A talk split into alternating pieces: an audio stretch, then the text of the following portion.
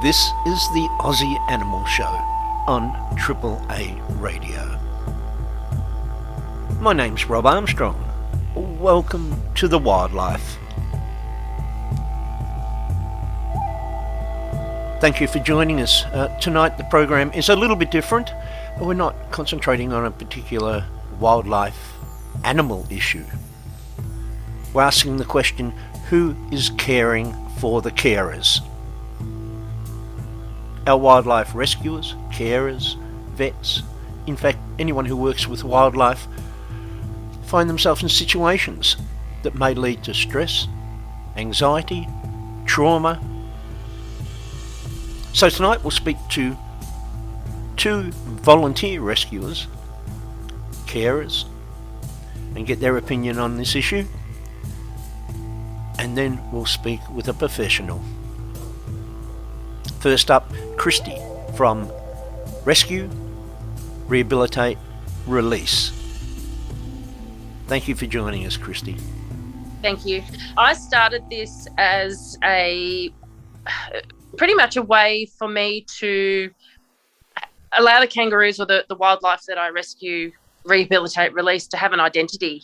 You can go out to so many uh, rescues or pouch checks or, or, you know, any sort of wildlife rescue and that's that's what you do. You you get there and you deal with what you do and then you drive off and that and that's sort of it. I wanted a way for these animals to to have an identity. I wanted them to be remembered by people and of course me. I mean look i do drive past so many spots on roads and and, and whatnot and i remember the rescues that i've done there as we all do as rescuers. But i just wanted them to have an identity. And it's also a way to be honest, it's a way for me to grieve their loss as well by showing their faces and to, again, completely to identify them again. So that's why I started Rescue, Rehabilitate, Release. And I was just going along and, and sort of telling my stories. And it wasn't until I, I recorded a video, as traumatic as it was, but in order again to get the exposure out there of a kangaroo with phalaris. And my page then uh, a lot of people saw the video and everyone you know couldn't believe what was happening to our kangaroos from from this introduced grass. And that's sort of how it started. And it just it's just kept going which you know the awareness is fantastic. You know i've had so many people now uh, as with most organizations that have pages they relate and they get involved. I mean i've got a, a, a beautiful young girl that could never could never touch a kangaroo when she saw it on the side of the road. She's now doing pouch checks and she's hiding bodies in bushes now for me. So, do you know what I mean? That's I'm so happy that there's so many more people getting involved with what we do. It's fantastic. Now you're located on the outer northeastern suburbs of Melbourne. Once upon a time, it was all country out your way, but uh, you know, correct. Uh, things change, and I imagine that one of the busiest times is during travel, people commuting mornings and evenings, yes. and a lot of your victims are kangaroos and wallabies. Is that correct? Yeah, yeah, definitely. Certainly more kangaroos are out this way. We do obviously get wallabies, but because we've got the Plenty Gorge not too far from here. So, uh, but definitely uh, kangaroos is the majority of, of certainly what I do, yep. And of course, with every rescue you attend, you hope to come away with a an animal that you can rehabilitate and release. But not all rescues go like that, do they? No, look, I would say, and and it's a horrible sort of figure, but I would say anywhere between you know sort of ninety five to ninety eight percent of it is euthanasia. The injuries that these animals sustain is just horrific, as we all know. It's it's just horrible. And it's amazing that any of the females being struck by a car at 100 kilometres an hour, that any Joey survives that impact absolutely. I've had Joey's in care from freeways and, and back roads and things like that that have come into care. And yeah, they've they've gone on to, to lead a great life, but there are others that, you know, you you wake up in the morning and they're deceased in the pouch and you you don't know why. But it's yeah, it's unfortunately it's it's just what we do, you know. I often put that down to is when we get a um, call out from the police or uh, the local vets had a Joey handed in. Mm-hmm. We don't know the situation. So you take on this Joey, you put hours per day into its care and rehabilitation. And as you said, one morning you'll go out there and it's just no longer breathing. but Yeah. we didn't see what trauma that animal had already been through. Absolutely, I agree. Yes, yep. How, how do you handle that? Um, I have to. I ha- look. Most of those sort of things I have to look at that is completely out of my control, and I think then it's you you you, you have to grieve the loss. You can't just put them down. And, well, you know, you can't do what you need to do with them. Whether it's uh, take, I usually take them back to mum if I know where mum is. Or I will take them somewhere nice and I'll, I'll place them under a tree so they can go back to nature. And look, it's I have to separate myself from the Joey as a whole to, and it sounds horrible, and I hate to say it, but it's now just a body. It's not the animal anymore. The animal's the the soul is around, but the animal is gone. So I have to try and sort of separate myself from that. And you know, it sounds horrible again, but it, it in a way, I suppose, it gets easier as it goes on when you keep doing this. It's horrible, but it just you just learn how to process it in a different way. I think now. And the other thing is the moment you sit down and start to feel a little bit uh, uh, off colour about it, the phone rings and you're called out to the next one. One hundred percent. Yeah, yeah. So you know, there's there's always time to grieve, but you know, there's there's there's not a long of prolonged grief, if that makes sense, because there's still other babies here that that need my undivided attention. So they don't understand why mum's sad, or you know, it's I need attention. So you just have to put everything back into them. And what a lot of people don't realise just how tactile a young Joey is because of the time they spend in contact with their mother's skin inside the pouch. And it's up to you carers to duplicate that, to spend a little time with each one of these beautiful little creatures. Oh, absolutely. And I, I remember, I'll, I'll be diplomatic when I say it, but I had some people here to inspect my house to give me a license to uh, to do what we do. And I remember that it was told just they get locked in a room and you go in there and you feed them and that's it. And I I can't I can't do that. I mean, my babies when they come into care, they're they're on my chest. I you know I sleep with them. It's it's just it's what we do until they feel safe and secure and they yeah, mum doesn't just leave them in the pouch and doesn't attend to them at all. We, as you said, we need to replicate. They're constantly touched. They're constantly felt by mum. The nose, the the the cleaning, everything is just constant with mum. So we, yeah, we we replicate that to an extent. I draw the line at the cloaca though. yeah, yeah, that, yeah, that's what wet wipes are for. Yeah. I draw the line somewhere. I admire every uh, kangaroo mother for her dedication of taking care of that Joey in the pouch. Absolutely. Some are better housekeepers than others, though. Correct. Absolutely agree. Yes. Now, you mentioned earlier a volunteer that perhaps at the start was very hesitant to deal with a, a an injured or eu- recently euthanized uh, kangaroo's body to do a pouch check, but now they're pushing ahead and out there checking pouches. Yeah, well, she's just a member of public that again followed my page and, and saw what I did. So just started getting involved, and you know, to, I, shouldn't say it was funny, but she wouldn't even she wouldn't even touch the foot to lift up the leg or, or do anything. And she's out there now, as I said, she's checking pouches. She's she's hiding them where where they don't go to the council, don't pick them up to landfill. She's covering them with bush. She's unbelievable. But yeah, 12 months ago, would not eat. She'd ring me on the side of the road. Krysti, I found this animal. You know, can you come out and help? Be like, yep, absolutely. But then we started to, I'd started to FaceTime with her and then she got through it like that. But unbelievable. Just, I'm so proud of her. It's wonderful because uh, there's a person who has empathy Yes. for the animal. absolutely absolutely. And it's it's more pouches that are getting checked that i might not see in the morning because obviously i don't go that way. And most of the time as you know we we go to get them and well especially in city of whittlesea the councils you know pick them up straight away. We we don't even get a chance to do a pouch check because they're just bang straight on it.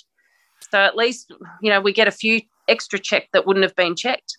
No not everybody rings them in which is my biggest uh, and look I shouldn't say it's my biggest pet hate, but it just it really really frustrates me because it's just a phone call.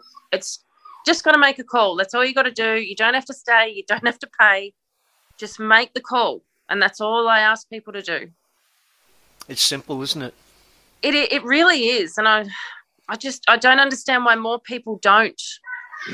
So it's a very reasonable frustration. I think we all face the exact same problem. Uh, we're lucky in a way, our council, our police, out here in this region, because of our interaction and work with them and turning up whenever they've needed a hand. Yes. We've built a rapport.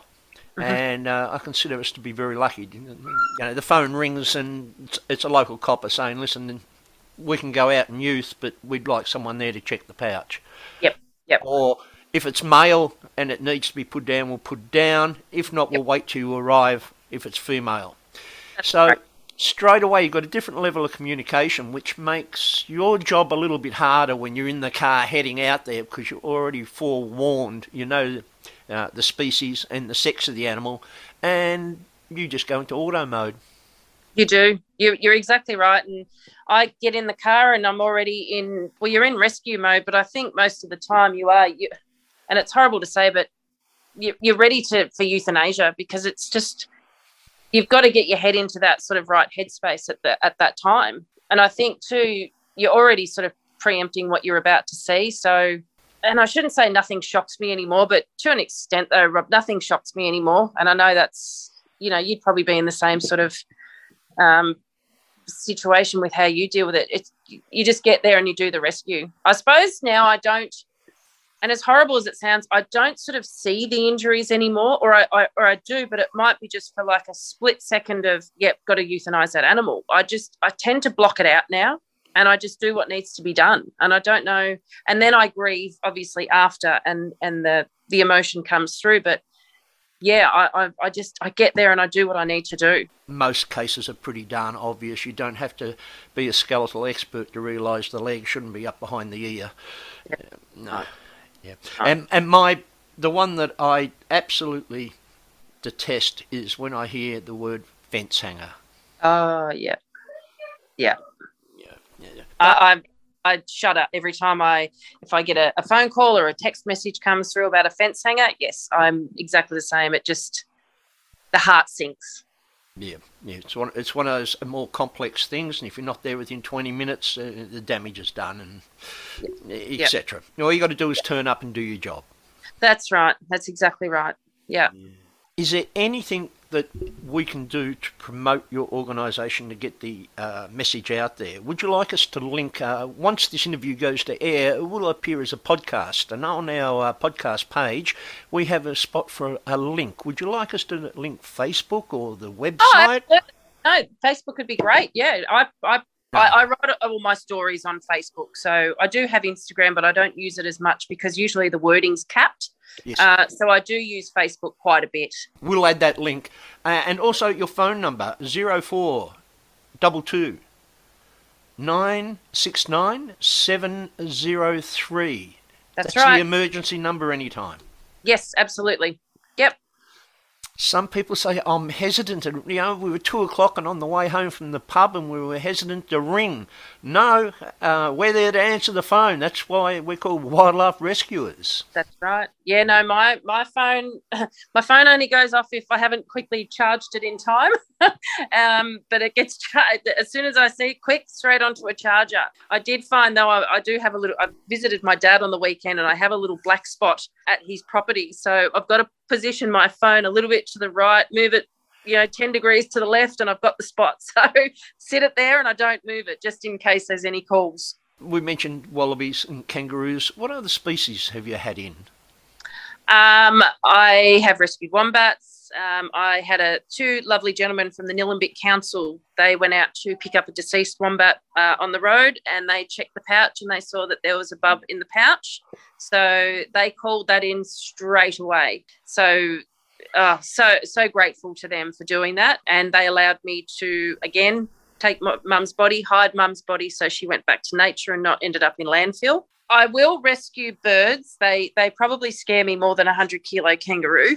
they they have beaks and talons, but I have rescued a few birds. I had the privilege of res- rescuing a wedge-tailed eagle once about eighteen months ago, but unfortunately, he had been shot and had to be euthanized, which was just devastating. But look, I, I do go out and I will help a fox if a fox needs help. I've been out to deer before as well and euthanized deer. I'm not the type of person to say, oh no, I'm not helping that because it's non-native. No, every animal deserves, you know, a dignified end. So if I can do that for them, I will. Yeah. Wonderful. It's what it's all about, isn't it? Oh, it is. It is, and and they are technically they're still wildlife. So just because they're non-native, it doesn't. It's not their fault. You know, we imported them. That's exactly right. We brought them here for, pardon me, but for shits and giggles. So yes. A good afternoon shoot. What a brilliant idea. Rabbits and foxes. That was brilliant. I'd Sounds love to have a word with the person who thought that one up. Me, me too. Me too. Yeah. So, yeah, no, I'll, I'll go out and I'll help uh, anything. All right. Krysti, we'll leave it there. Thank you so much for your time. Uh, thanks for having me. It was, it was a privilege. Thank you. As usual with all interviews on this program, once recording has stopped, we have a chat for a while and talk about the issues that affect everyone involved with wildlife. And Krysti asked if she could add a final plea.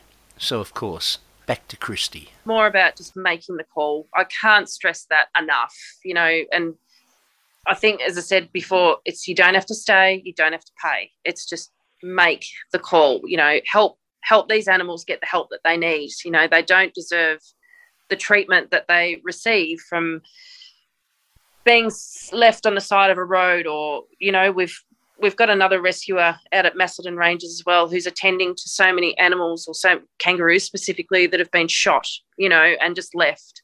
Now, that's a whole nother argument, but that's a disgrace. So just yeah, if you see an injured animal, just please get them help, please.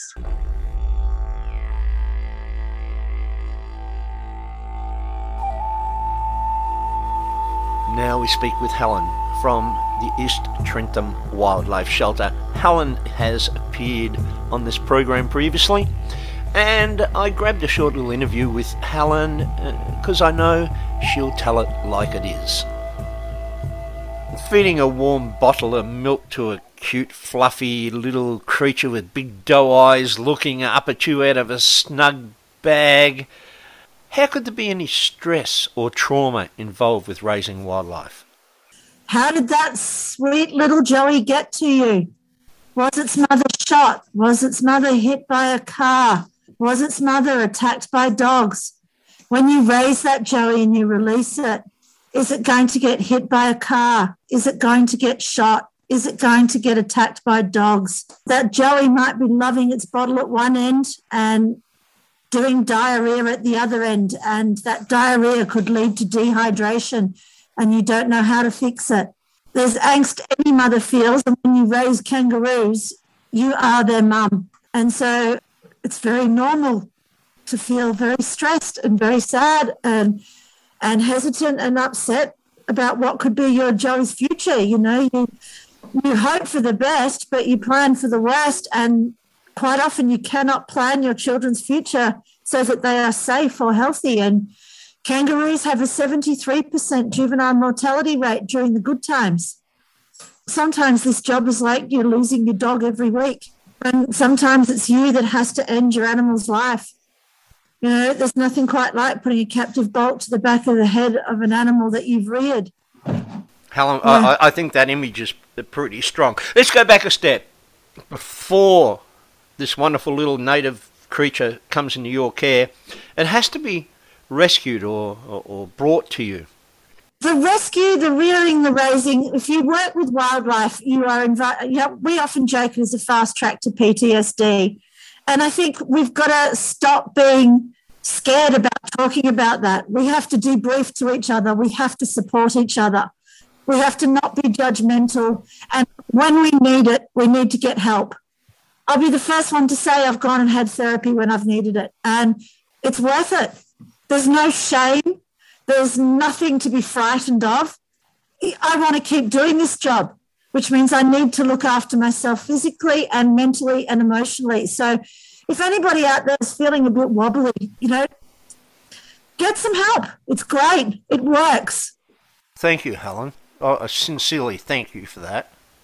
there's so many issues we could cover. I, now I know you- you're involved with rescue, rehabilitation, release, every every side of it. Yeah. How do you keep doing it day after day? I think often the question is, how can I not do it when they need me? How do I walk away? I can't walk away. I'm trapped. But by the same token, I, with every Joey I lose, I have to concentrate on the next Joey. It's like when you foster dogs, when you place a dog into its new home and your heart's breaking, even though your dog is that dog is embarking on its happy new life, you're left with a, a, a hole in your heart and you store it up and you save it for the next dog. And it's the same with the with the wildlife. It- It's you you focus on the next animal. You always make sure that if if an animal dies or suffers or something bad happens because of it could have been circumstance or it could have been what you did, you always take from it whatever you can learn. And folks, you know, we've all had animals die and it's been our fault. And that's okay. You're not a vet. You're not a trained professional. You have no support. And that shit happens. But it doesn't mean you're a really bad person and it doesn't mean you're a failure. And I think the internal dialogue you have with yourself after incidents like that is really important. I think you you have to forgive yourself and you have to review your actions Um, and review them critically to see what you can learn from them to make you a better carer so that every loss makes you a better carer. But for god's sake don't keep beating yourself up. You know don't don't don't punish yourself. You know, we all make mistakes. It's what you do afterwards that matters. And if you are punishing yourself or you are having trouble getting over trauma reach out talk to another carer that you know and trust or seek you know seek the help of a professional because a professional will ask you the questions that you need to ask yourself and they'll you're paying them you're paying them to do that and to keep quiet about your answers. So if you don't feel like you've got another carer you can talk to talk to a professional because they're not going to repeat what you say It's very important. That's the reason of this program is to let all the carers, the rescuers, uh, vet staff, anyone who comes in contact with wildlife can have 100% confidential, 100% free counselling from Wild Talk. And we've got to get it out there because in trying to prepare this program, I knew I could come to you and get the Fed income story, but I had shelters who wouldn't talk to me because they were afraid of ramifications. There were rescuers who wouldn't talk to me because they were afraid that their organisation might ostracise them if they say they consider they need some mental help. I understand how they feel, but that's just unsustainable. And you've got to look after yourself. And if you had a sore back, you would go and see a doctor and get painkillers. If you had a broken arm, you would go see a surgeon. If you have difficulties emotionally coping with this life, then you go see someone to help you get out of that rut because there's no way you can do animal rescue and rearing and raising animals without trauma. And getting help to manage your trauma is the kindest thing you can do to yourself and for the animals in your care. We've come a long way. It's 2022 now, and we can talk about mental health and not not judge others and not be fear, fearful of being taken away to the nut house. If you don't have emotional problems while you're doing wildlife rescue work, there's something wrong with you. Uh, I got to get that on a t-shirt. Yeah. so we need to, you know, we need to pull together. Need to pull together for each other, and we need to, we have to acknowledge our own, our own frailties, face them, and not be frightened of them, or think that we're the only ones feeling that way. That's certainly uh, what I've heard over the last week is no, you're not alone. I'm not alone. Everyone I spoke to is not alone. It just feels that way sometimes. Yeah, absolutely. Oh, look, I'm going to be straight up and just say it. Get help if you need it, folks, and don't be ashamed. Don't be embarrassed. Be proud if you've got the strength to go forward and get what you need. Yes, asking for help is not a sign of weakness, it's a sign of strength. Absolutely. Absolutely. Yeah, I've learnt that uh, in conversations with Frances from Wild Talk. And uh, I just want to thank you so much. I'm only making this short because there are, as I said, I come across shelter operators, carers, rescuers that would have liked to have spoken on this program, but they didn't feel safe to. We've got to encourage them do something so they do feel safe because it's their opinions we need to hear. It is. And look, I mean, I'm I'm lucky. I'm 53 now, so the switch has gone off in my head, and I really don't give a flying duck about what people think. I'm, you know, age has that wonderful liberating quality. Spend when you get older, you realize that you spend a hell of a lot of time trying to please and make people that you actually don't like like you. And so, you know, don't waste time worrying what the F wits think. Don't worry about what they think. Stay true to yourself. Look after yourself. Look after your animals. Get help if you need it. And thank you for what you do, everybody, because each and every wildlife rescuer and carer, you're only human, but what fabulous humans you are. Oh, absolutely. Yeah, I find myself uh, every day in awe of the people I come in contact with, and it's not just sheer numbers either. It's the care that has to be given to each individual animal to get a successful outcome. And that drains it from you. So, you know, everyone has to have a well, somewhere they can go to to replenish themselves. And if we can encourage people to seek some counselling, or maybe even a debrief after a particularly nasty rescue call out, all that will help to keep the system working. Absolutely. And if Frances is offering free free services, you know, with this wildlife counselling. Um, folks, if you've tried to get in to see a psychiatrist or a psychologist, you'll know there's a massive backlog at the moment. So if there's a service here that's available and it's free and you can get in, what are you waiting for? Good point. I rang the number and asked for an appointment in 20 minutes. I had a call back from a professional with a one hour consultation. Oh, these people are fantastic. They're absolutely fantastic, and I cannot thank them enough. Yeah. Helen, look, look, we'll leave it there. I just wanted to grab for your opinion because, you know, I joke and I say I value your opinion or else you'd beat it into me anyway. But I know, look, I know that you just don't care. You work despite of the system, not within the system. I work with people and animals, and I don't work I don't care about the system. You do you, you work, but you do the right thing. There's a lot of lovely people that joined our conservation department thinking they could do something for animals, but the department beat that out of them very quickly. The only people doing anything for wildlife are the volunteers, so we've got to support them. Absolutely, because the Andrews government should be hung, you know, hung, drawn, and quartered for what they're doing to our native wildlife and to our flora and fauna. They are, they're nothing short of climate criminals. And if anyone's feeling hopeless or wondering what they can do, just remember, Victorian Victorian listeners, there's an election in November. Yes, yes, and so far in tonight's program, I haven't mentioned Andy Meddick once yet. Ah, mention Andy Meddick, and I'm going to crack a moisty or get a wide on. I love that. I worked with him on so many campaigns and in so many instances. And he's the real deal. He does deliver. He's, he's intelligent and he's across all the issues, not just animal issues, but all the issues. And he's a good lateral thinker and he's a, a, a critical thinker. And I know his staffer, Georgie Purcell, is going to be running in my area to try and get into the upper house. And I'll be doing everything I can in my power to try and get her in because I've worked with her on the duck campaign. I've worked with her during Oscar's Law. I've just I've worked with her and both her partner Ward, and um, They're fabulous people. There are good people out there, so we need to get behind them.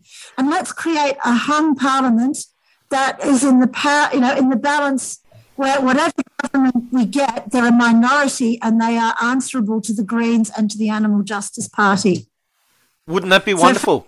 So, oh, it, it's what we need. As London's burning this week, there's 40 degrees in Holland today. We're at endgame stage, folks. So it's time to get up off, you know, get up and get active.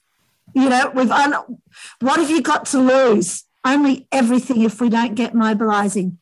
There's sanity, sanity to be found in actually doing something. You know, people say, "Oh no, I couldn't handle the stress. I couldn't handle the anxiety."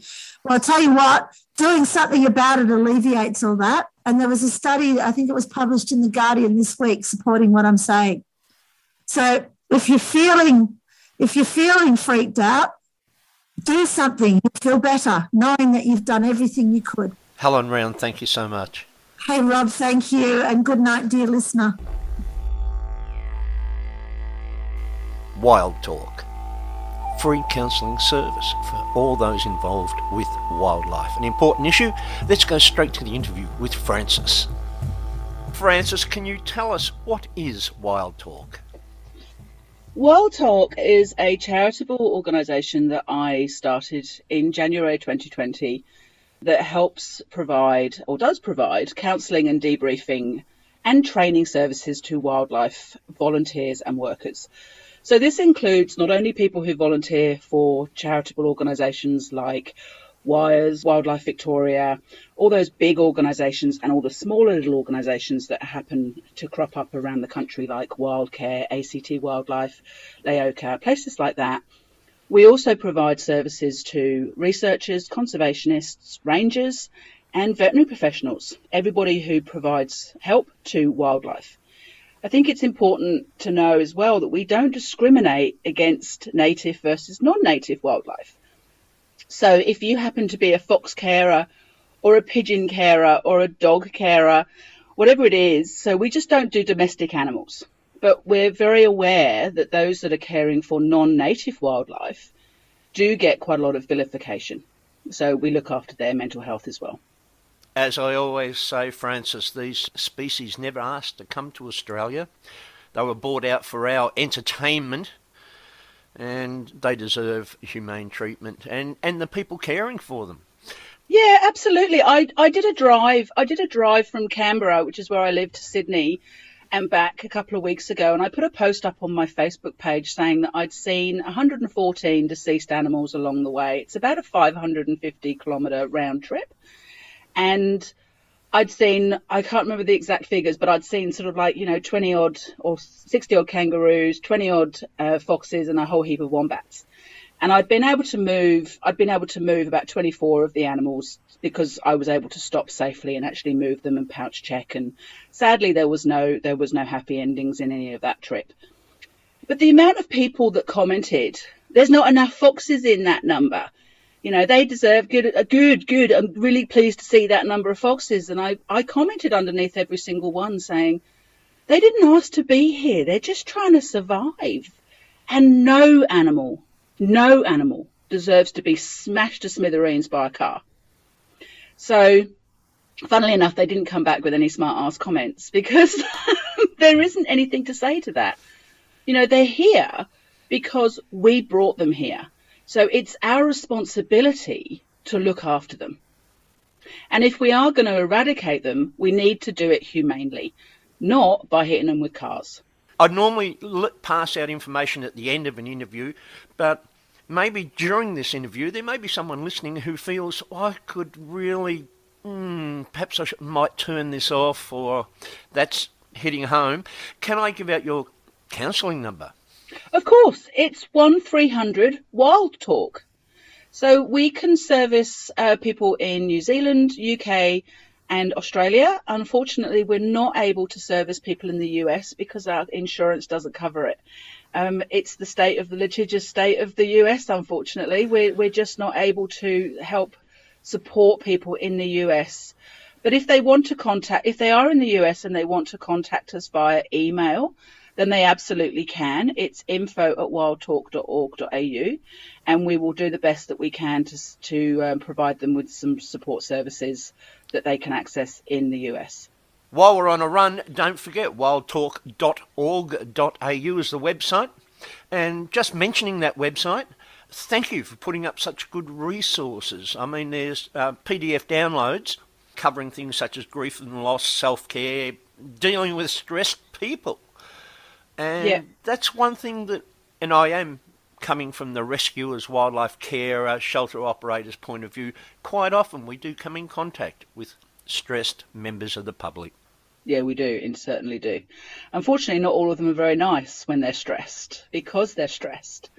And this is one one of the reasons why our resources are all aimed at people who are working with wildlife. So we're very we are specialists. They have been all those resources have been developed by myself. I would love to be able to develop more, but I do have to fit them in between the counselling. Um, and because we have little to no funding at the moment, government organisations don't uh, fund us, uh, government bodies don't fund us.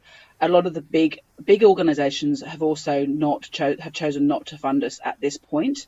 We get small small supports from some of the smaller organisations who are very very keen to support their people and you know it's just the way the way that it is wild talk exists because when we had the covid packages where we were able to withdraw money from our super fund to support ourselves i actually put both of mine into wild talk so that's one of the reasons why Wild Talk is in existence. Done the numbers, we received five and a half thousand dollars worth of donations last financial year. We did have some partnerships come on board, which was amazing. And but the, the five and a half thousand dollars pays for 28 hours of counselling. Now we did over 800 and something. I don't have the number, the exact number off the top of my head, but we did we did more than 28 just in the ACT uh, last year. So the only place that came even close to having 28 was Tasmania, where we did 47 um, hours of counselling. This year we've done 64 hours of counselling. New South Wales, uh, last year we did 269 hours of counselling and debriefing, and this year we've done 332. So it's a real problem. I do a lot of counselling for free, but I also have to do my private practice so that I can pay other counsellors to help me because the numbers are just exorbitant. Uh, over a thousand hours in the last the last 12 months with Wild Talk. Frances, how does it work? I have rescued an animal. I work for an organisation that is involved with animals. I'm a wildlife carer.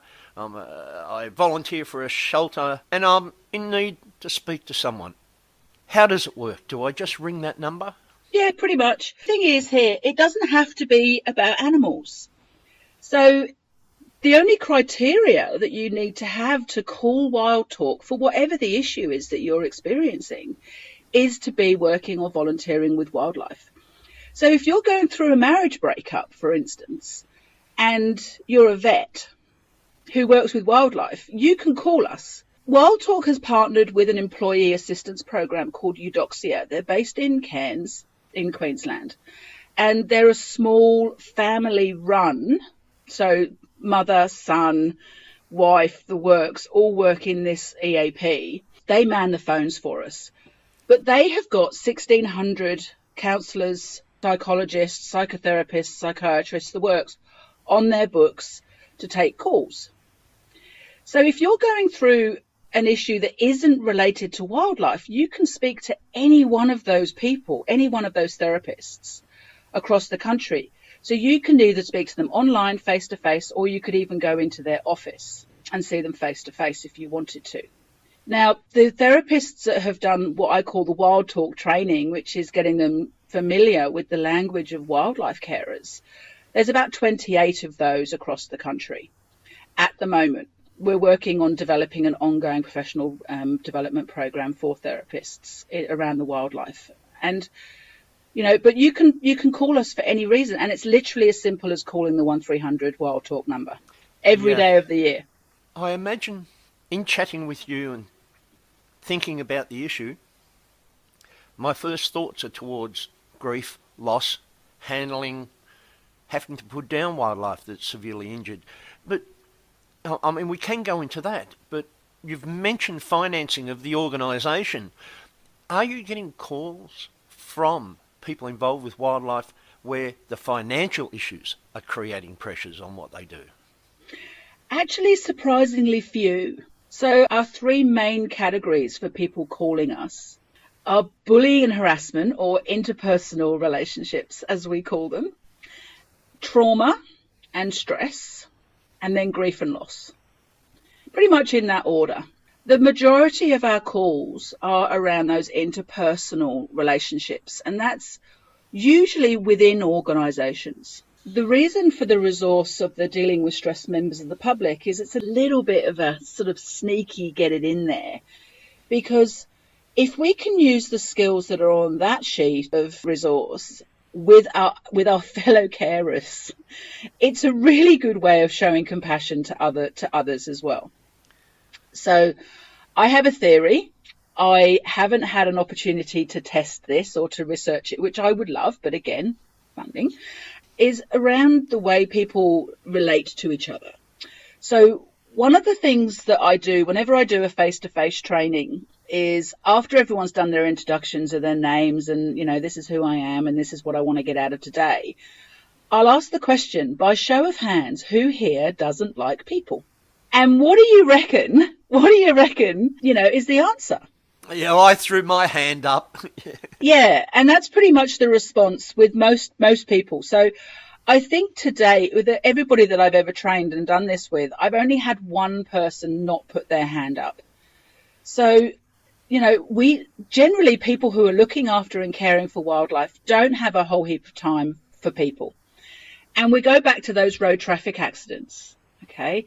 If you're a carer and you've turned up to a kangaroo that hasn't, that has been hit by a car, and then that car hasn't stopped and checked or called it in, if that happens enough, you start not liking people. If you're dealing with governments who are constantly culling kangaroo populations every year, you're probably not going to like people very much because, just as you said earlier on, you know, they didn't ask to be here, so why are we being so nasty? Or the kangaroos were here a long time before we were, but we're just, you know, stripping their land and, you know, we really need to start thinking about them more. So, you know, we as as carers blame humans for the plight that we see of the animals that we care for. So therefore we generally don't like humans very much. And when we don't like humans, what do we do? We don't have a lot of compassion for people and things that we don't like very much. So if we don't like people, that also includes our fellow carers. And quite often, the interpersonal dynamics that we see happening in organizations is because we're not showing that same compassion that we show to animals to each other. And some very big organizations have been fractured right down the centre because of those problems. Yeah, absolutely. And look, I do like people. I've got a list of the ones I don't. it's a very select list. Yes. Yeah. Well, it comes back to those interpersonal dynamics again. You know, like I, I'm a therapist, and people often ask me, "Oh, do you like people?" And I'll say, "No, not really, not that much. I like individuals.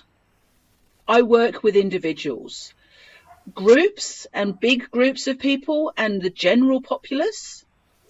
I don't think we have a huge amount of redeeming features as a general population. We are becoming very, very insular. We're so disconnected, and I say I say we. I'm talking about the you know the overarching human population. We're so disconnected from from nature. We're so disconnected from where our food comes from. You know, we're so disconnected from the animals and the, you know, the way that animals influence what we eat and what we do every single day. And that's what I don't like about humans. And also the complete disinterest in actually finding that stuff out. You know, you know, when you have a, you know, I've got, I've got neighbors. So I've got a possum box in my back garden. I've got neighbors that are complaining about there being a possum in the neighborhood. I'm like, are you kidding me? Like it's a possum. It's not doing any damage. Not doing any, no problem. Oh, but it's eating my, it's eating my vegetables. So cover your damn vegetables up. It's actually not that interested in vegetables. It's actually going for the for, for the flowers in the eucalypt trees that, but it's just running along your back fence. I really struggle with that element of, of, of human beings. On an individual basis, I think they're great. They've got so much to add, but when it comes to the en masse, we need to do something to reconnect the human race to the world that it's living on. That's quite interesting because uh, you would think that people involved with wildlife would automatically have a more direct connection with the environment. With the environment, yes. With other people, no. Carers are very much apart from the people who are causing the problems, and they they sometimes really struggle to show the compassion to those people. I feel that the independence of Wild Talk is really, really important to able to provide a, an independent service to wildlife carers. So I'm not doing animal care at all in any way. But what I do do is I do still check pouches. I do still move animals. I do still help where I can in a very sort of like non-membery kind of way because getting involved in the dynamics of organizations is actually just one of the worst things that I could possibly do. And the carers themselves told me that. So going back to going back to 2018 when I I, I saw a I saw a conference uh, a conference abstract call out and I thought, oh, I've never done one of those. I could give that a go. so I did an abstract for Australian Wildlife Rehabilitation Conference in Sydney called Potential for Mental Health Issues in Wildlife Carers was the was the title of that particular abstract.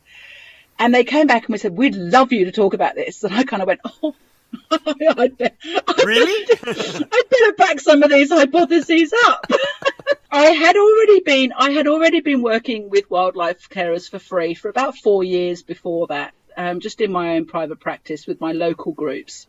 I was a member of a wildlife organisation at the time, and I was a reptile a reptile carer. So I did turtles and lizards and um, you know skinks and shinglebacks, but I was also a snake catcher as well and because that's what my lifestyle allowed me to do. I would have loved to have been a wombat carer until I found out that it was like a three year commitment, and I kind of went, yeah, I don't live the lifestyle for that at all.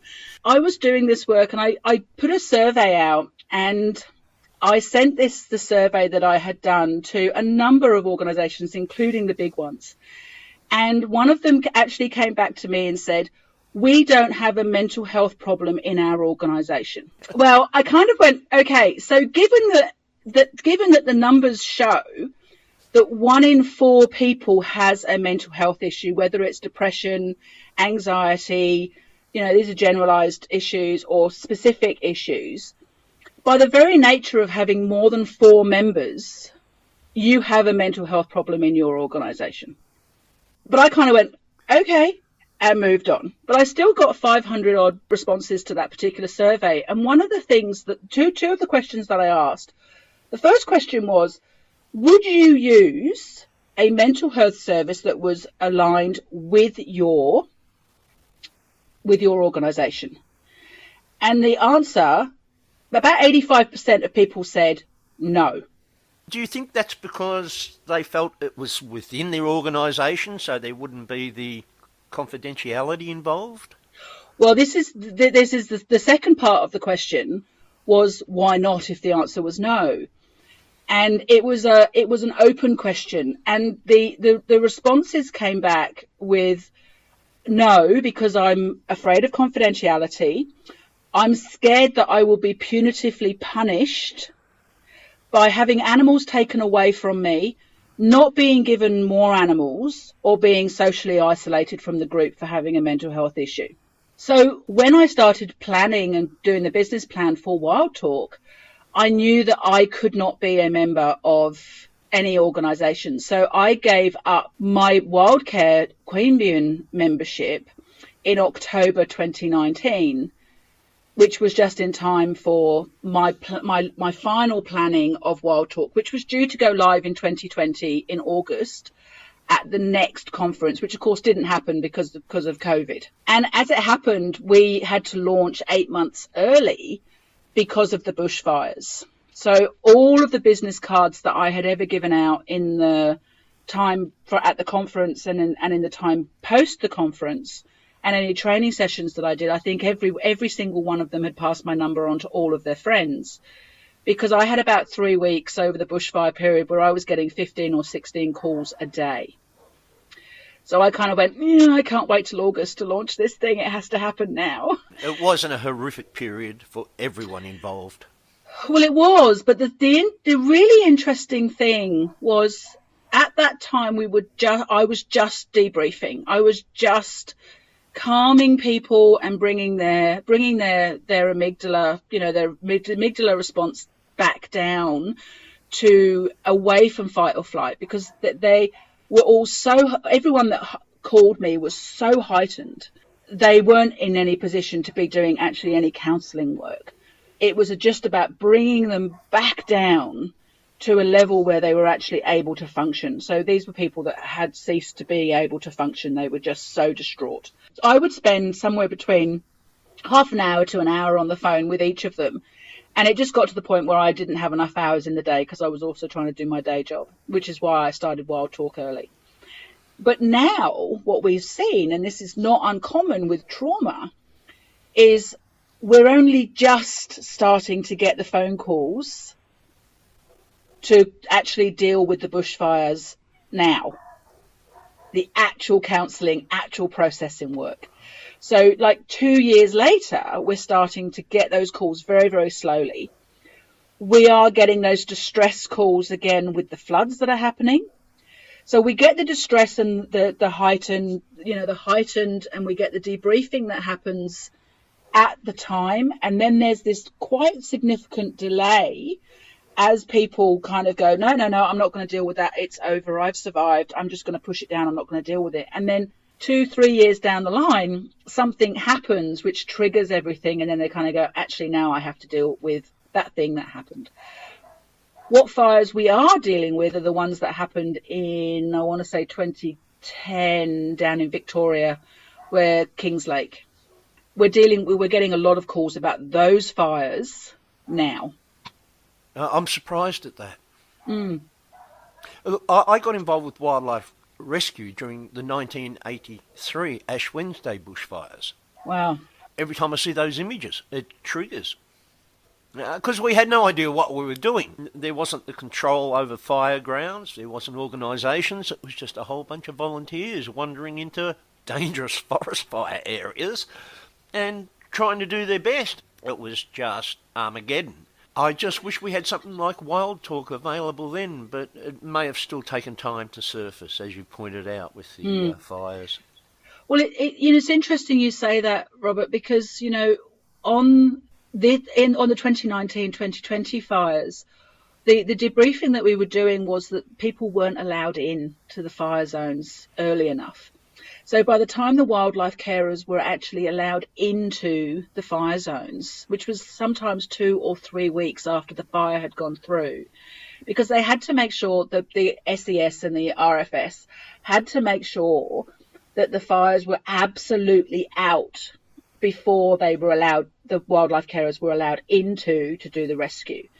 Now, the arguments here and the distress here was caused by the fact that that was too late. It was too long. So by the time they were allowed in, anything that was found alive had to be euthanized. We then have, you know, all these people that are trying to rescue animals and they deeply, deeply care. And we see this with roadside incidents as well. They deeply, deeply care. And the only option in many cases is euthanasia via violent means.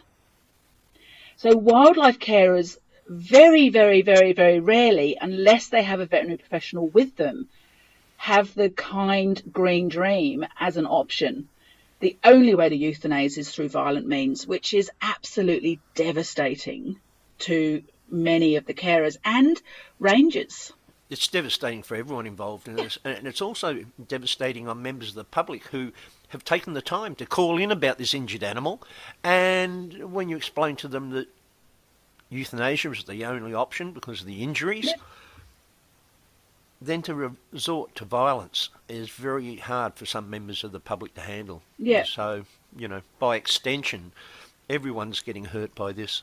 Mm. So I remember it was it was the first day of a new job. It was a few years ago, and I was driving. I was driving to work. So this is before Wild Talk started. I was I was a wildlife carer, and I was driving to work, and I saw these two people standing on the side of the road, and um, he was hugging her. And you know, a little look back, there was a kangaroo that was obviously quite badly injured on the side of the road. So I pulled over and I said, you know, are you okay? And they said, oh, we've tried to call insert name of um, not appropriate wildlife um, organisation here. And I said, I'm sorry, but they don't operate in this area. We need to call the local bunch. And they were like, oh, we don't know who that is. We're just new in the area. I said, okay, it's okay. I can call. And then I got a look at the kangaroo and I could see that both of her legs were broken. But I could also see that she had quite a well developed Joey in her pouch as well. And I'm like, oh, crap, I'm going to be late for my new job. so I called the rescue organisation and I then went back to the couple and I said, look, I'm happy to stay here. And they were like, no, no, no, we want to know what happens. And I said, no, you don't. I said, no, you don't. I said, because I've, uh, that there is only one outcome for this and you do not want to be here to, to, to witness that. And then that, of course, set her off. And I, you know, they did go. And then the police came, and I think it was about eight shots that they took before they finally managed it. Well, it's the wrong. They're using the wrong type of firearm, you know, and they're they're not they're not trained to hit such a small target. When police train, they train to hit centre body mass. That's not the right target for when you're trying to euthanize a kangaroo. And as it was, the, you know the Joey was absolutely fine. We bundled the Joey up into a pouch, and the and the Joey found place with a with a carer. So the Joey was lucky, but there was no way we could save that kangaroo on the side of the road. But I had to have that conversation with the couple that had originally stopped, and tried to call the wrong organisation. It's just the way it goes.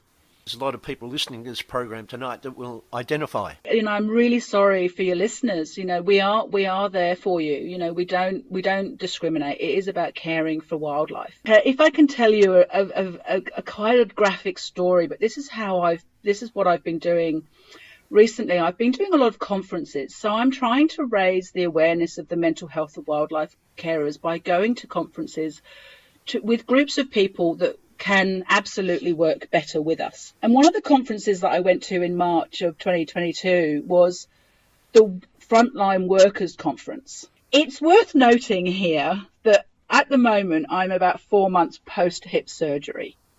So I had a hip replacement um, at the end of March. The story that I'm about to tell you happened about two weeks before I had my hip replacement. So I cannot explain to you how much pain I was in and how many how many F's I had to give by the end of the second day of being questioned why I was at the conference. Because you just work with wildlife carers. They're not frontline workers. And I'm like, well, I'm here to try and persuade you that actually they are. So I was sat at a table. It was late in the afternoon on the second day. So it was coming towards the end of the conference. I was in so much pain. I was holding back tears. And this guy said to me, he was wearing a uniform and he was clearly someone quite significant in one of the services that wears blue. I don't know which one it was. Could have been, could have been police, could have been, could have been fireys. I don't know. Could have been ambos. They all wear navy blue. He did the usual. Why are you here? After I introduced myself, and I said, I want you to imagine a scenario. And I used a I used a sort of sing-songy voice. And I said, I want you to imagine a scenario.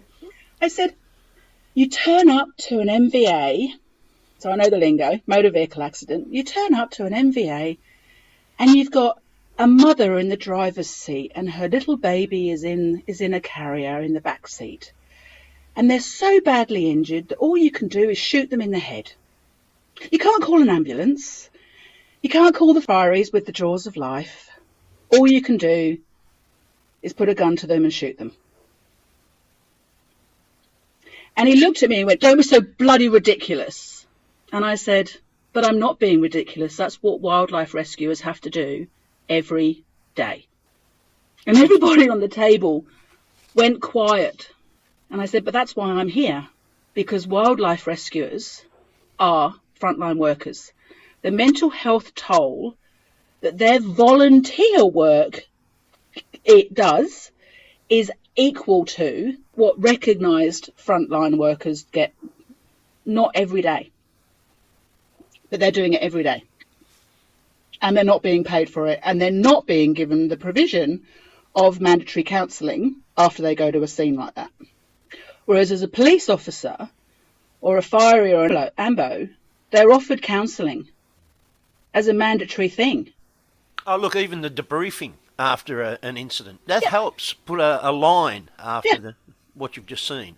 As somebody who has done this work, our byline is we understand the animals, we understand you, because that's one of the things that I I have never and will never tell a wildlife carer not to do this work because I know it is not a hobby.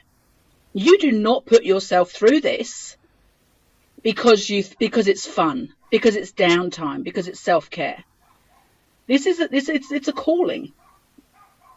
Whereas I also know that and I've had callers tell me this that they were wary about calling Wild Talk because they didn't know if they were going to be told to stop doing what they're doing. Because they had been by previous mental health support that they had sought from general practice or from counsellors or mental health care plans. So that's, you know, when I get questioned, why is Wild Talk needed? It's because we speak the same language. I know what a mass heat stress event is.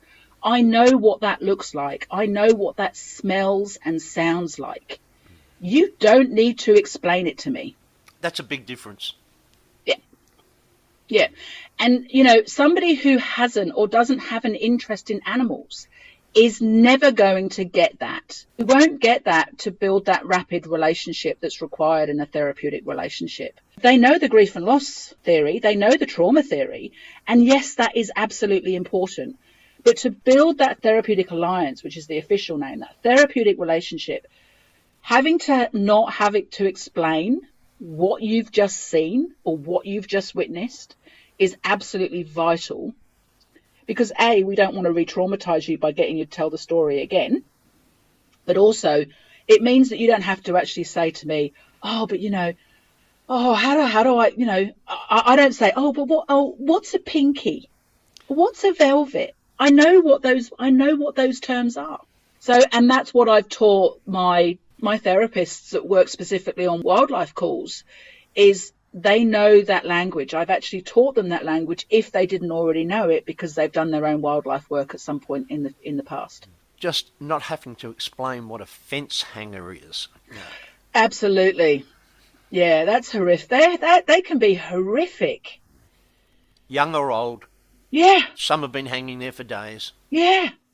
No. And you know, the, the again, it comes back to that noise and that smell and the, you know, the fear and all the all those all those things. Not having to explain what that looks like is absolutely vital for wildlife carers. Yeah. But to get that rapport with someone who would like to have a chat, I imagine first you've got to have them make contact with you.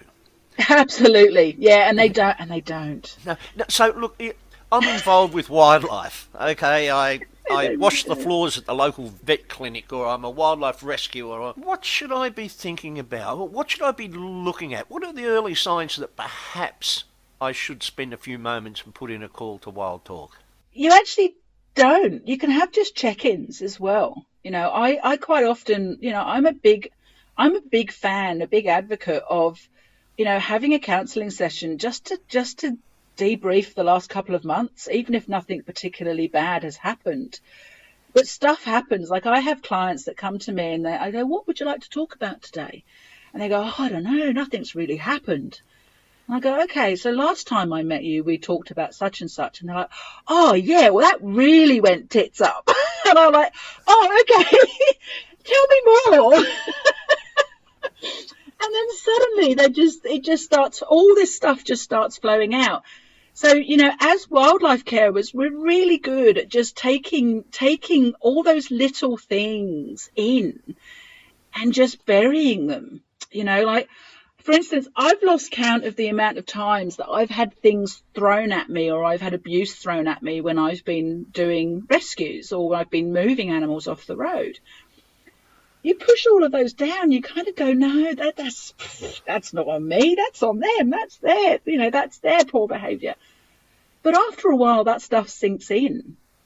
So if you find yourself being, you know, intolerant of things that people say, if you find yourself tired, not wanting to deal with human beings or deal with people, that's usually a pretty good sign.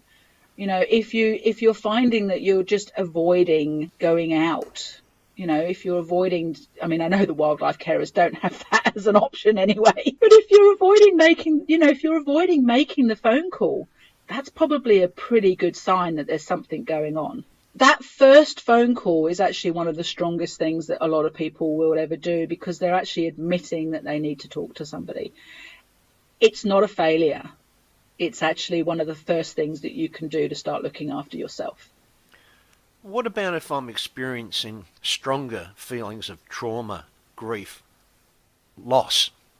Yeah, absolutely call us you know that's that's that's literally our bread and butter is working with grief and loss and trauma you know and it is about we're not going to expect you to tell that story straight away. We're not in fact in some cases we don't even want you to tell the story. We want to know what's happening for you right now.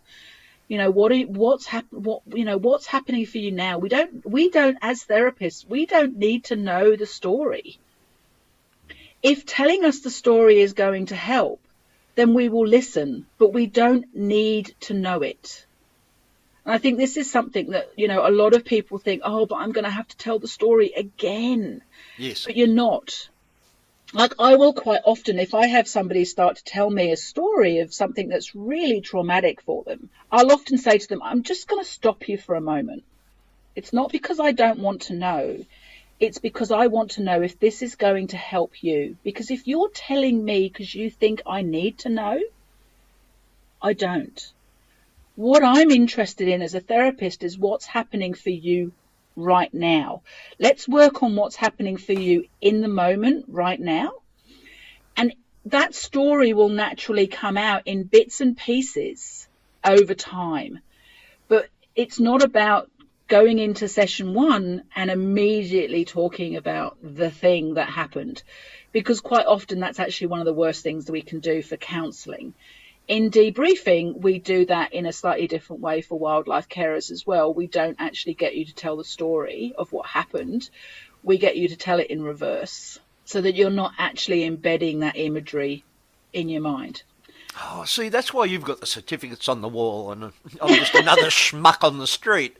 That, that, that makes sense. Yeah, so I'm actually an EMDR therapist as well, which is eye movement desensitization and reprocessing. It's a it's a therapeutic method that was developed by a lady in the 80s called Francine Shapiro in the US, specifically for veterans who come back from war. And I I found that this has been absolutely invaluable when working with wildlife carers. Um, so it's I, am extremely passionate about it, and it's actually quite a rapid. And the beauty of it is that we don't work in that particular methodology, and this isn't all of the therapists in Wild Talk, um, but it is me. We don't work from the story; we work from an image.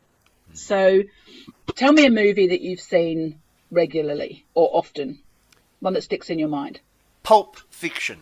Okay, Pulp Fiction. Okay, so most people would be able to recognize John Travolta and Uma Thurman on the dance floor doing the dance.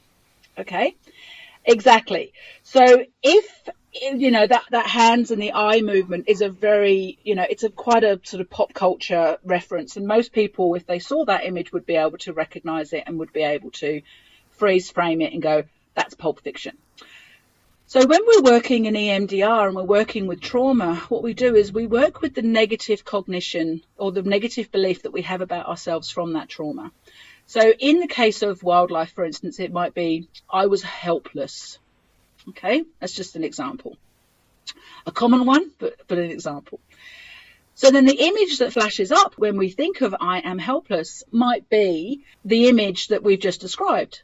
It's two people dancing on a dance floor we don't tell the story of how they got to the dance floor or what happened after they were on the dance floor. So we don't then go on to say, oh, but you know, they were dancing and they were having fun, and then she took too much coke and he had to put atropine in her heart, which is what we know that happens. But if that's a tr- if that's that's the traumatic story, we don't want to tell that story because that's you know we don't want to embed that. We just want to have this image of two people dancing on the dance floor having fun. So we work from that image, not the story of the image. So it means that we're not re traumatizing our brain by going through the whole story. Akira, I know, I've said a couple of times now that the easiest way to get PTSD is to deal with eastern grey kangaroos. yeah, they are. They're particularly sensitive, yes.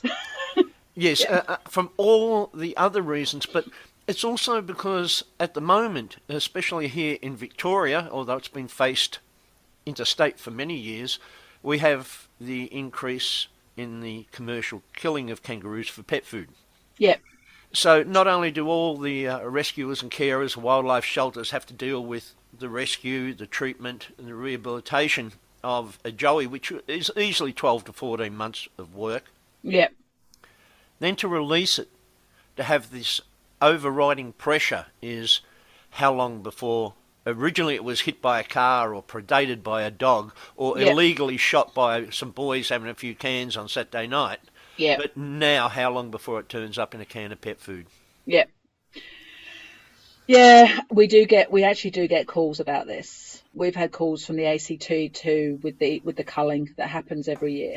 So recently we had a call from somebody who lived near the property and they could hear the gunshots and it actually triggered their PTSD from being in a war zone. They were a member of the public, but they knew that we dealt with the animals, and we knew that, you know they they were they knew that I could help, so they called me.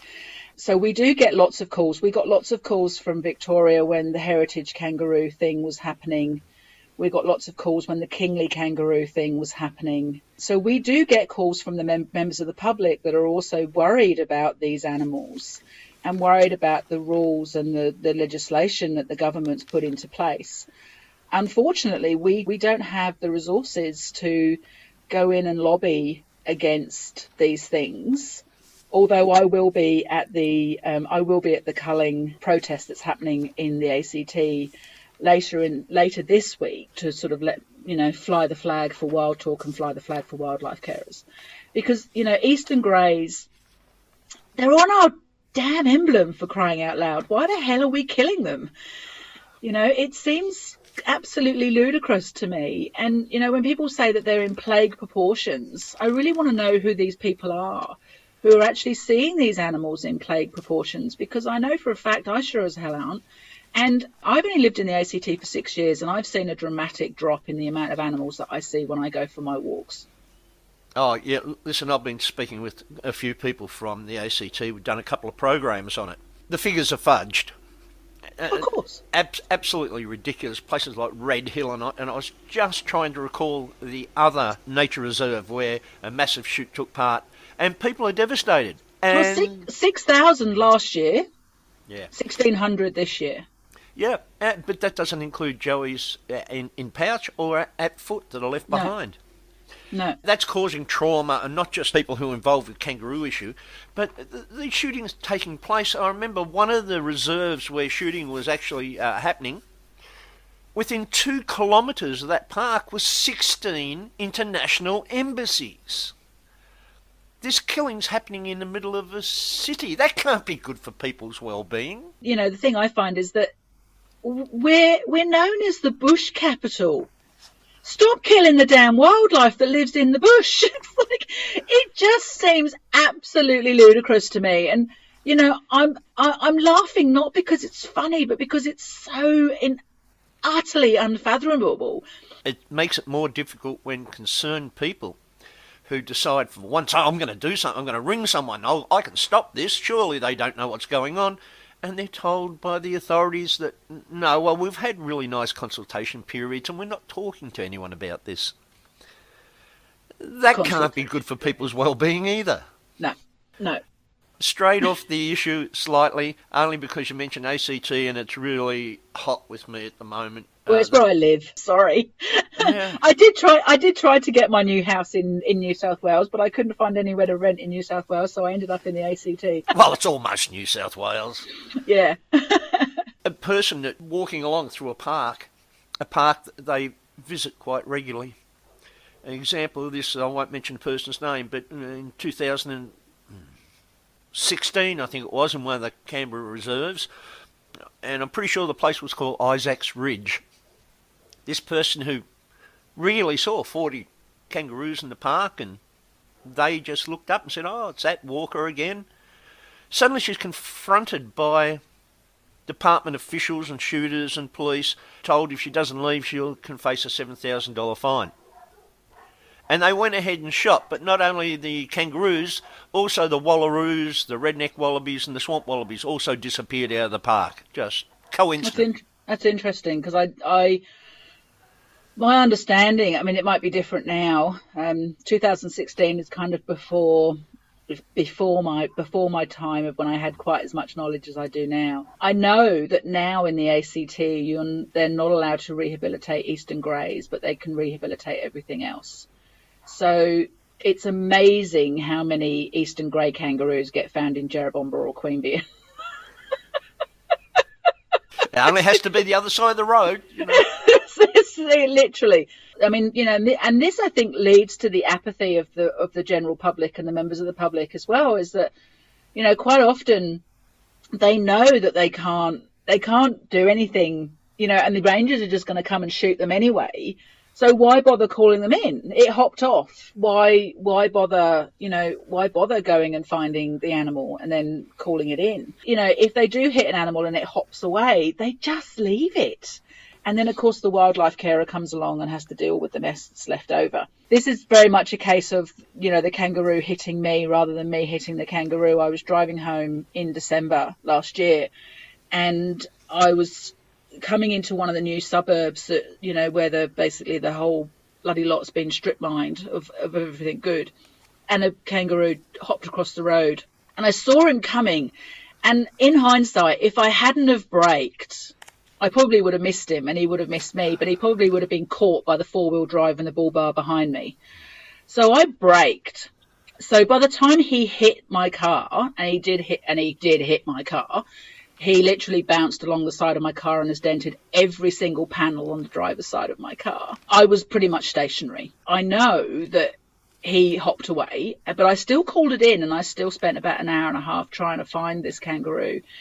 And the rangers came and um, a local wildlife person came as well. But I've also had reassurances that because he, he didn't actually come into contact with the front of my car at any point, he was probably going to be perfectly okay and probably would wake up the next day feeling quite bruised and battered in the in the hips and the shoulder but wouldn't have been broken and i think that was the main thing for me was that you know I did that. I did everything that I was supposed to do, but I have to say I felt pretty bloody awful for a little while.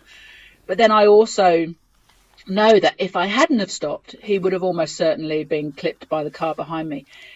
Interestingly, the three cars that were behind me did not stop to find out if I was okay. Yeah.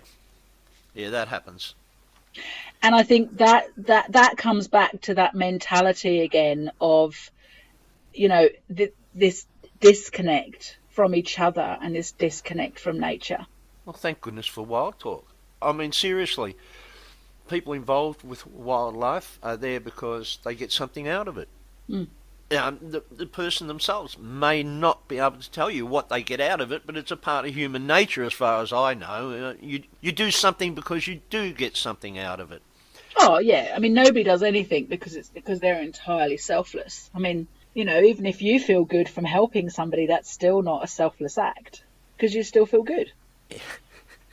yeah, it's sort of like the way I've always understood it.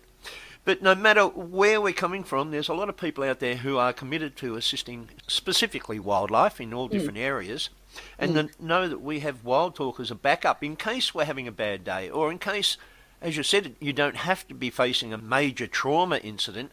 Maybe just a little bit of house cleaning might be helpful. Yeah, so you know, if you you know, you go to the doctor if you you go to the doctor if you're feeling unwell. And it may or may not be something big, but you went and you made sure you were okay. You know, you went and had your blood pressure checked. Your blood pressure's fine, but you went and you made sure it was okay, and that's that's good.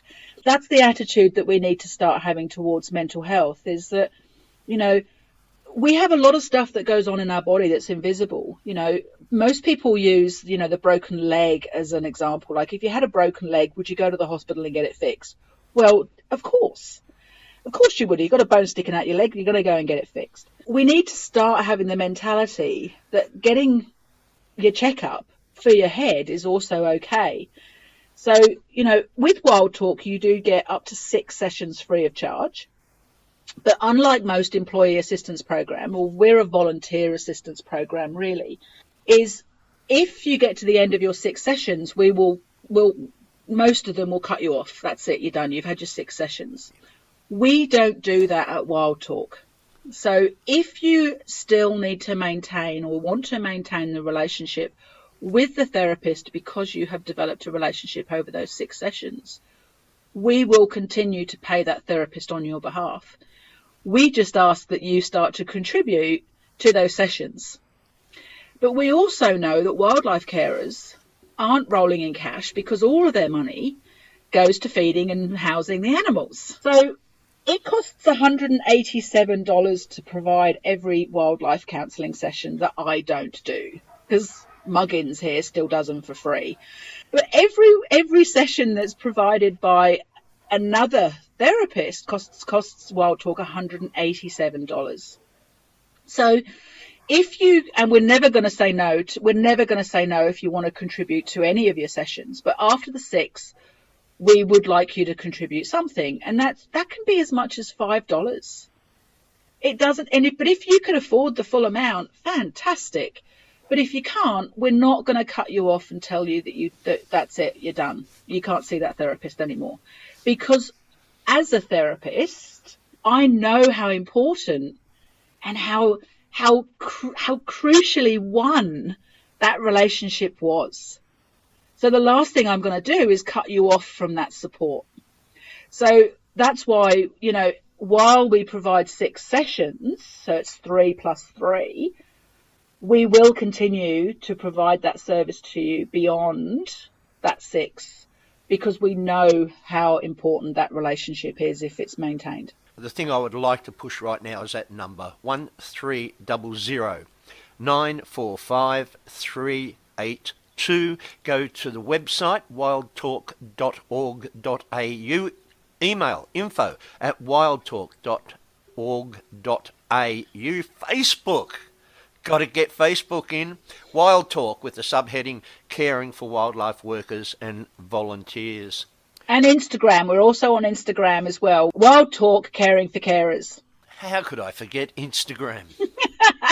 and I tweet, I tweet under my own, I tweet under my own handle, but I don't really do it. I just do all sorts of random stuff on that. oh, listen, I, I, was given a T-shirt that said "Real men don't tweet," so I.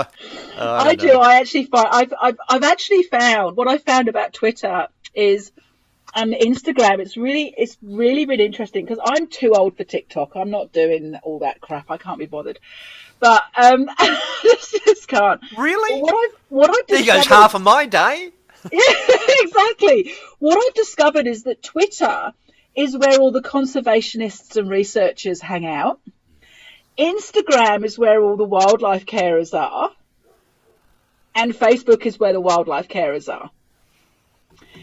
So it's really interesting looking at social media and looking at where those different audiences are.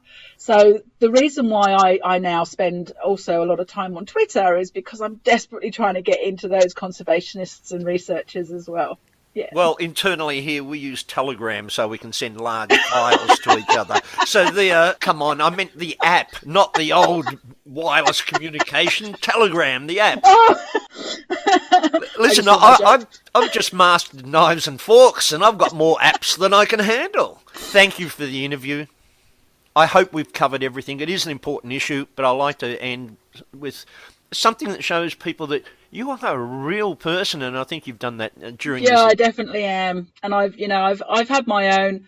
I've had my own ex- I've had my own experiences of trauma and I've had my own you know my own animal connection moments which make me you know really understand you know how how animals no matter what they are absolutely connect with their human carers and how much their human carers connect with them and I think this is I think this is the I think this is the essence of why wild talk exists you know when we think about the numbers of something like 80% of every call that is received doesn't make it into care, and then about 60% doesn't make it out. I think when we look at those numbers and we look at how much the people who are doing this work really, really care for wildlife, that's why Wild Talk exists, because we know how damn hard it is. Thank you very much, Frances. That contact information again. Ring 1300 Wild Talk 1300 945 382. If you'd like to contact the organisation, go to wildtalk.org.au. That's the website with an awful lot of free information to download in PDF form from their resource link. Of course, you can visit them on Facebook which is, of course, Wild Talk, caring for wildlife workers and volunteers. All the information is in the interview, but don't hesitate. Just remember that number 1300 Wild Talk. If you're involved in wildlife rescue, rehabilitation, care, release, or any association with wildlife, this is a free counselling service for you because you can't take care of our animals if you're not taking care of yourself. Thank you for listening. My name is Rob Armstrong. This has been The Wildlife.